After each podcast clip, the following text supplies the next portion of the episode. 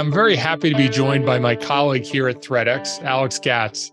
Alex is a senior security researcher here at ThreatX, and I wanted him on the podcast because he has a very, what I call non traditional uh, path to cybersecurity. I think his story will be super helpful to our listeners, especially those that are thinking about getting into cyber. So, welcome, Alex. How are you today? Hey, yeah, I'm doing great. Thank you for having me. It's well, really exciting. No, we've been working together now for two years. Almost, yeah, about a year and eight months, I think. That's awesome. Well, Alex, uh, give him a plug. He's uh, one of our key members of our team, takes on every task, pleases our customers, working on some super cool stuff, which we're not going to talk about today. Right. Uh, but uh, he's got some really uh, just, I think, represents everything we we hope all our ThreatX are. So, Alex, thank you first and foremost for all your hard work at our company. I, I really appreciate that. I do. I do absolutely try my best. You do. You bring it for sure. Awesome. Well, let's jump into the question. So, tell our listeners a little bit about your career journey, specifically how you went from construction to an ER nurse to now cybersecurity. That's an interesting story, I think, maybe. so, yeah, well planned. I, see. I see exactly. You had a plan. yeah, I did. I did have a plan, but as uh, I think we all know, life kind of throws you a couple curveballs here and there, and absolutely uh, you know, mixes things up a little bit. So, sure. So going going way back, I guess I was raised doing doing construction. My dad was uh, formerly trained as a, a carpenter, like uh, doing finish work and uh, sure. uh, building cabinets, remodel jobs, stuff like that. So I've kind of been doing that stuff since I was very young. Shortly after that, you know, more more so into like high school and college time, people he trained when I was younger started their own construction companies. So it was an easy transition working from like with them as a kid and then continuing to work with them as as more of an adult and um, you know where, where you're really trying to find yourself i guess and figure out what you want to do absolutely i'm so, 54 i'm still trying to figure it out so don't, don't worry yeah, about that part what do you want to right? be when you grow up G?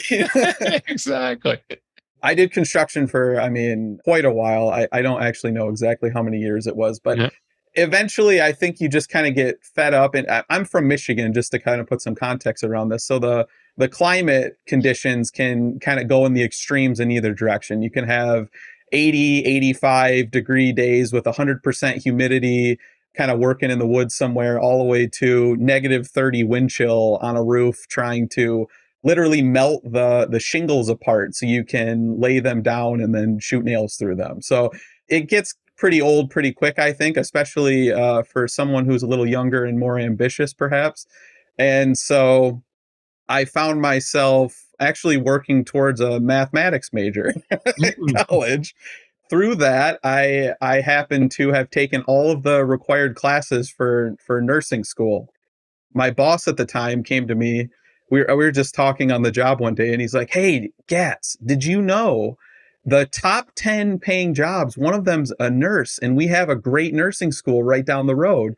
You could just go do that and you could get out of the cold like you want like you know that doesn't sound so bad. I guess i could try to do that. And um, through the journey of nursing school i'm not sure if you know anybody who's went through nursing school. It's my, my my daughter is a sophomore at villanova going through the nursing program. So and my mom's a nurse there so yeah it's pretty intense in its yeah. own right. And I mean, yeah. you have a lot of responsibilities on your shoulder. You're taking care of people's lives. So I, of course, loving technology and, and being more uh, tech minded person, I believe, ever since I was quite young, was mostly interested in the ER because in the ER, you do a lot of like calculations on the fly. You're calculating med doses. You have lots of decision charts and like all of these things for like uh, code running codes on patients and those sorts of things. So it's kind of the more technical side and a little more thrilling, I think. So I was I was attracted to that and ended up focusing more on that in school. I was fortunate enough to be able to do my preceptorship in an ER, and then I um, just transitioned straight into an ER right out of school, actually apparently that doesn't happen very often so i was fortunate to be able to pull yeah, that off that's awesome. I had a lot of a lot of a lot of trust from the people i was working with i guess. Through nursing school and i think through that career transition i really learned that i just really enjoy helping people. You know i really i really just want to do the best i can to maximize how well people are doing and you know like really try to improve people's lives. So nursing absolutely was a great fit and it was kind of just an you know an accidental thing to find out but it really it really truly was a great fit.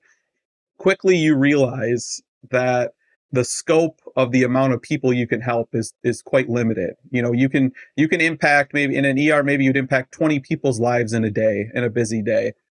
So i i was starting to get hungry for more. I wanted to i wanted to expand the scope of the people that i could help an opportunity presented itself at the hospital I was working at to transition into a data analyst position. That data analyst position, you know, provided opportunities to increase that scope, and that's kind of how I got to that aspect. In that same vein, wanting to expand that scope, I started transitioning into cybersecurity, which is pretty terrifying. I mean, honestly, there's a mm-hmm. lot of stigma around this process of breaking into cybersecurity. It's like uh, it's all over the place, right? That's kind of the path I took, I guess. That's and awesome. Well, it's a great story. For rambling on. So no, not at all. I think it's it's a it's a great story, and I think it's a a testament to your fortitude. And I think what it, it does represent what we see in a lot of people that uh, we've interviewed on the podcast, or as you and I both know, people that we interview trying to get into cybersecurity there are a lot of open positions, right? We talk about this number 3.4 million open positions today, but it still takes a level of fortitude and aptitude uh, to be able to kick that door open. And once you're in, it's a, it's a very uh, open culture of helping people and and lots of opportunity. But it is tough to get in that that one. And I I commend you for looking at the different things that you did and saying, hey, this isn't what where my passion is. They're great jobs. Construction is a great job. You're a nurse is a great job, but it wasn't where your passion was. So right. you went and found where your passion is, and and uh, you know you definitely found it. So congratulations on that. So so let's talk with our listeners a little bit about you know what does your day look like today as a, as a security researcher here at ThreatX.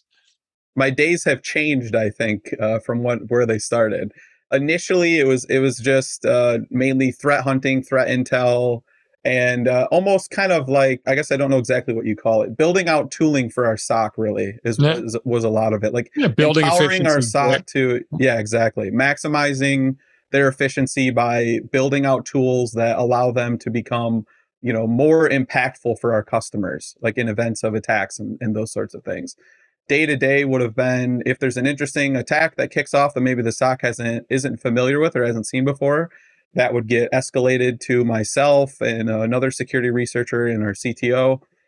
We would deep dive into that information and try to find exactly what's going on.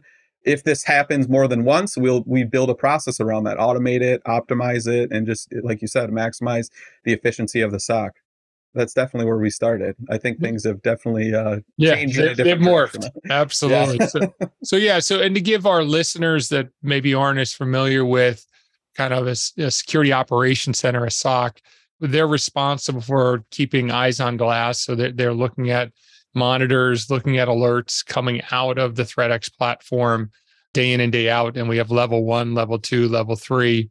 And now we have the research team. So that's kind of how things escalate and Alex, in his uh, short career here, has escalated very quickly through that. Just add a little side question, which I, I know wasn't in the questions, but I just it piqued my interest of your ability to code and how, how you think that plays for for people that want to get into security operations centers and what, what do you think?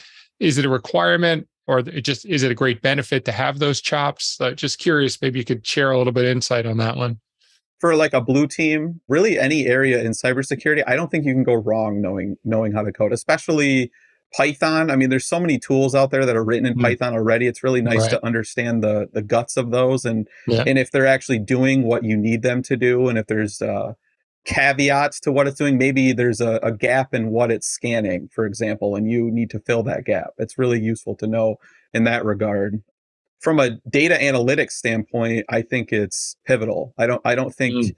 using uh, Python and Jupyter notebooks, Pandas, uh, you know, different types of data analysis tools from Python, I, I think is absolutely a requirement, especially in any kind of environment where you're analyzing large volumes of data that you can't just manually sort through.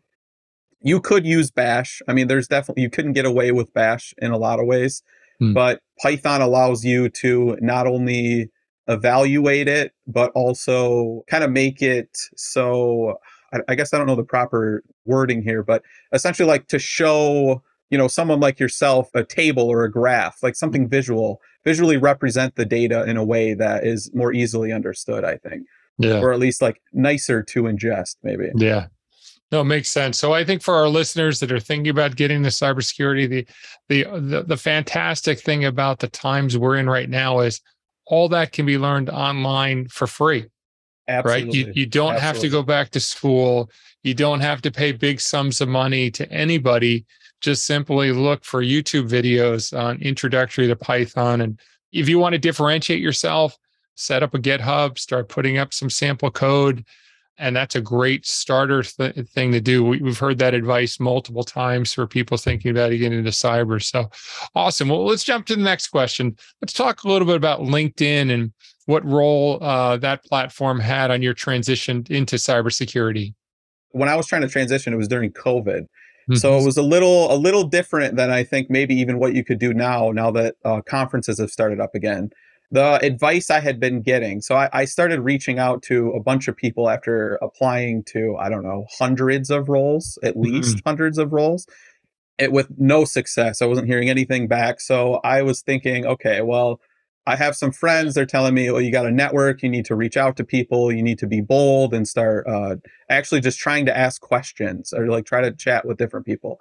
So that's exactly what I did, and probably a little aggressively, perhaps. Yeah. But since I couldn't go to conferences, which is where ideally I think you'd want to go to try to network, if you can go to any of your local cybersecurity conferences and just go talk to people and let them see how passionate you are and how interested you are and just explain something that you're excited about in cybersecurity, I think that is absolutely the best thing you could do right now. If you can't do that, or if you're looking for a remote position, LinkedIn is great for re- like just cold messaging people and asking questions. And don't worry about if so what if they don't message you back or if they're annoyed with you. That's okay. Some of them are going to be annoyed.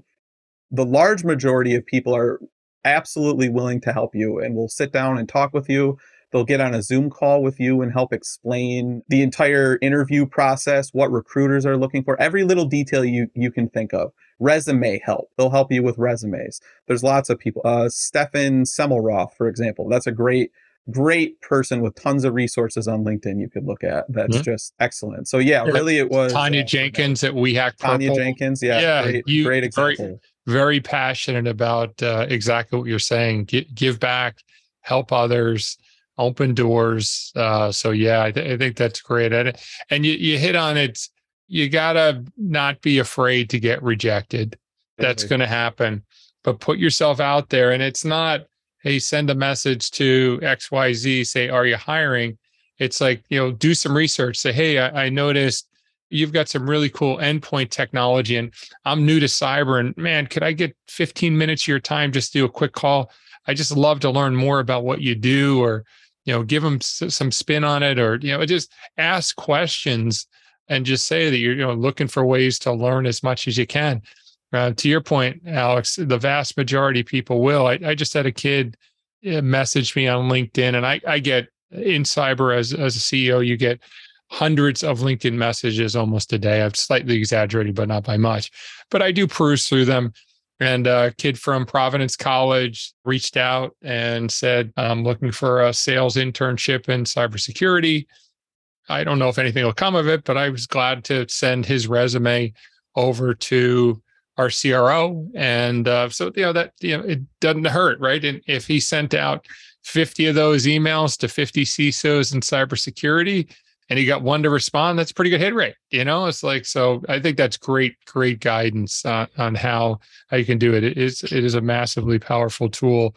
Last thing I'd say on that is is think about giving back. Like, what can you offer as opposed to what can you get? Can you give them an interesting antidote, uh, antidote, or a different perspective on on what they're up to?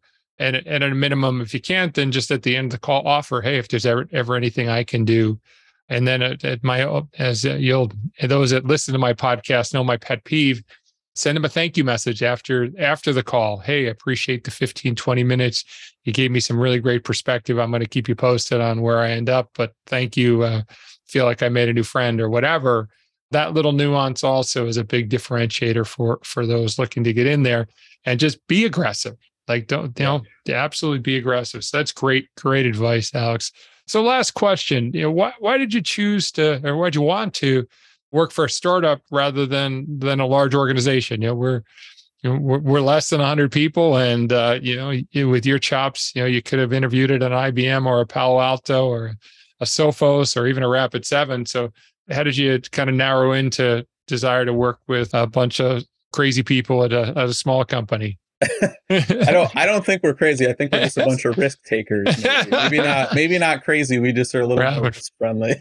we're we're changing the world, and it is a ton of fun. No, I, I know you and I feel that way about it. Absolutely. There's so many reasons why you'd want to work at a startup. I mean, just to just to say that, but my personal reason was secretly I've always wanted to start my own startup. So you will. What you what will. better way? Absolutely. Oh, thanks. what what better way to find out how to start one than to work at one? I think. Yeah. That's, that's the that's the quick and simple answer on that. But you can go to anybody and ask a question and, and get an answer about anything. Really, that's mm. that's what I was looking for. Was yeah.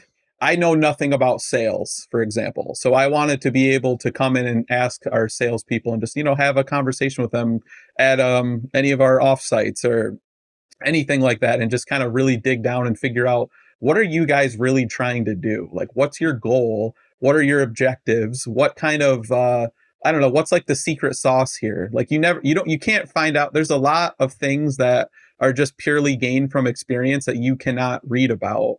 I want to learn that stuff. I've read all the things. Now I want to learn the the the things that you only find out by doing it. Mm-hmm. that's yeah. That's really what it came down to. That's awesome. And I I personally, and, and I know Alex, you've heard me say it, but uh, I think about smaller companies as as you get to know real relationships. Uh, having you know, successfully been a part of teams where we sold the company to big companies, while that's a great outcome and and there's a different set of challenges and a different set of fun. When you're at our size, I get to know everybody as the CEO, and uh, I know Alex, uh, which you know said it. It's like anybody call anybody. Forget titles. You know, if, if you got a question, jump on Slack send a text message and and everybody's going to respond. Nobody's going to say, well, why is Alex calling me or why is XYZ like, hey, he's got a problem or he's got an interest and and I can help him. Let's sync up. And I think that's fun. I, I know at, at the growth rate we're we're going at, we're gonna we're gonna lose some of that intimacy that we we have today. But it, it's been a it's been a great part of the company. So for those that are thinking about joining a startup, the last thing I'll say is if you think it's riskier than joining a big company, I'll decide, describe risk this way. Do you want to know whether the company's doing well or not at all times? If you don't want to know how well the, or how poorly the company's doing at all times, join a big company. If you want to know how things are going, well, we have a weekly meeting and you can hear or ask a question about how things are going. And, and when a company has a layoff, we've been fortunate not to have you know a, a layoff of, of, of any size you're going to know that it happened. You're going to you're going to see the numbers. You're not going to be surprised. You work for a big company like IBM. What happens is basically somebody, the CFO, decides, "Hey, we're going to lop off five percent." They start creating spreadsheets, and suddenly your name ends up on a spreadsheet whether you've been there two months or 17 years, and you get walked to the door in a total surprise. So it's just a question: Do you want to see the risk? Because every job has an element of risk, or you know, do you want to just put your kind of head in the sand and hope it all works out? But uh, but I, lo- I love small companies and they are no riskier than big companies and you can have a lot more impact, which I think is the fun part. So awesome, Alex. I knew this was going to be a great episode and it definitely was. So thank you very much.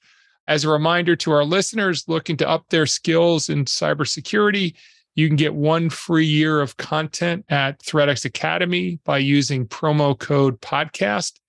You can visit our website, academy.threatx.com, to check that out. And also, please uh, check out one of our most recent episodes uh, with Bruce Schneier, where we talk about his latest book, A Hacker Mind, which has been uh, one of our most listened episodes. And uh, for those that are new to cyber and don't know who Bruce Schneier is, uh, he literally wrote one of the first books on cryptology. So you're definitely going to want to uh, check out his latest book. So thanks again, Alex. Have an awesome day. It's a Friday. Let's finish strong and have a great weekend. To all of our listeners, I wish you all the best and thank you for listening. Absolutely. Thanks a lot. I'm glad to be here.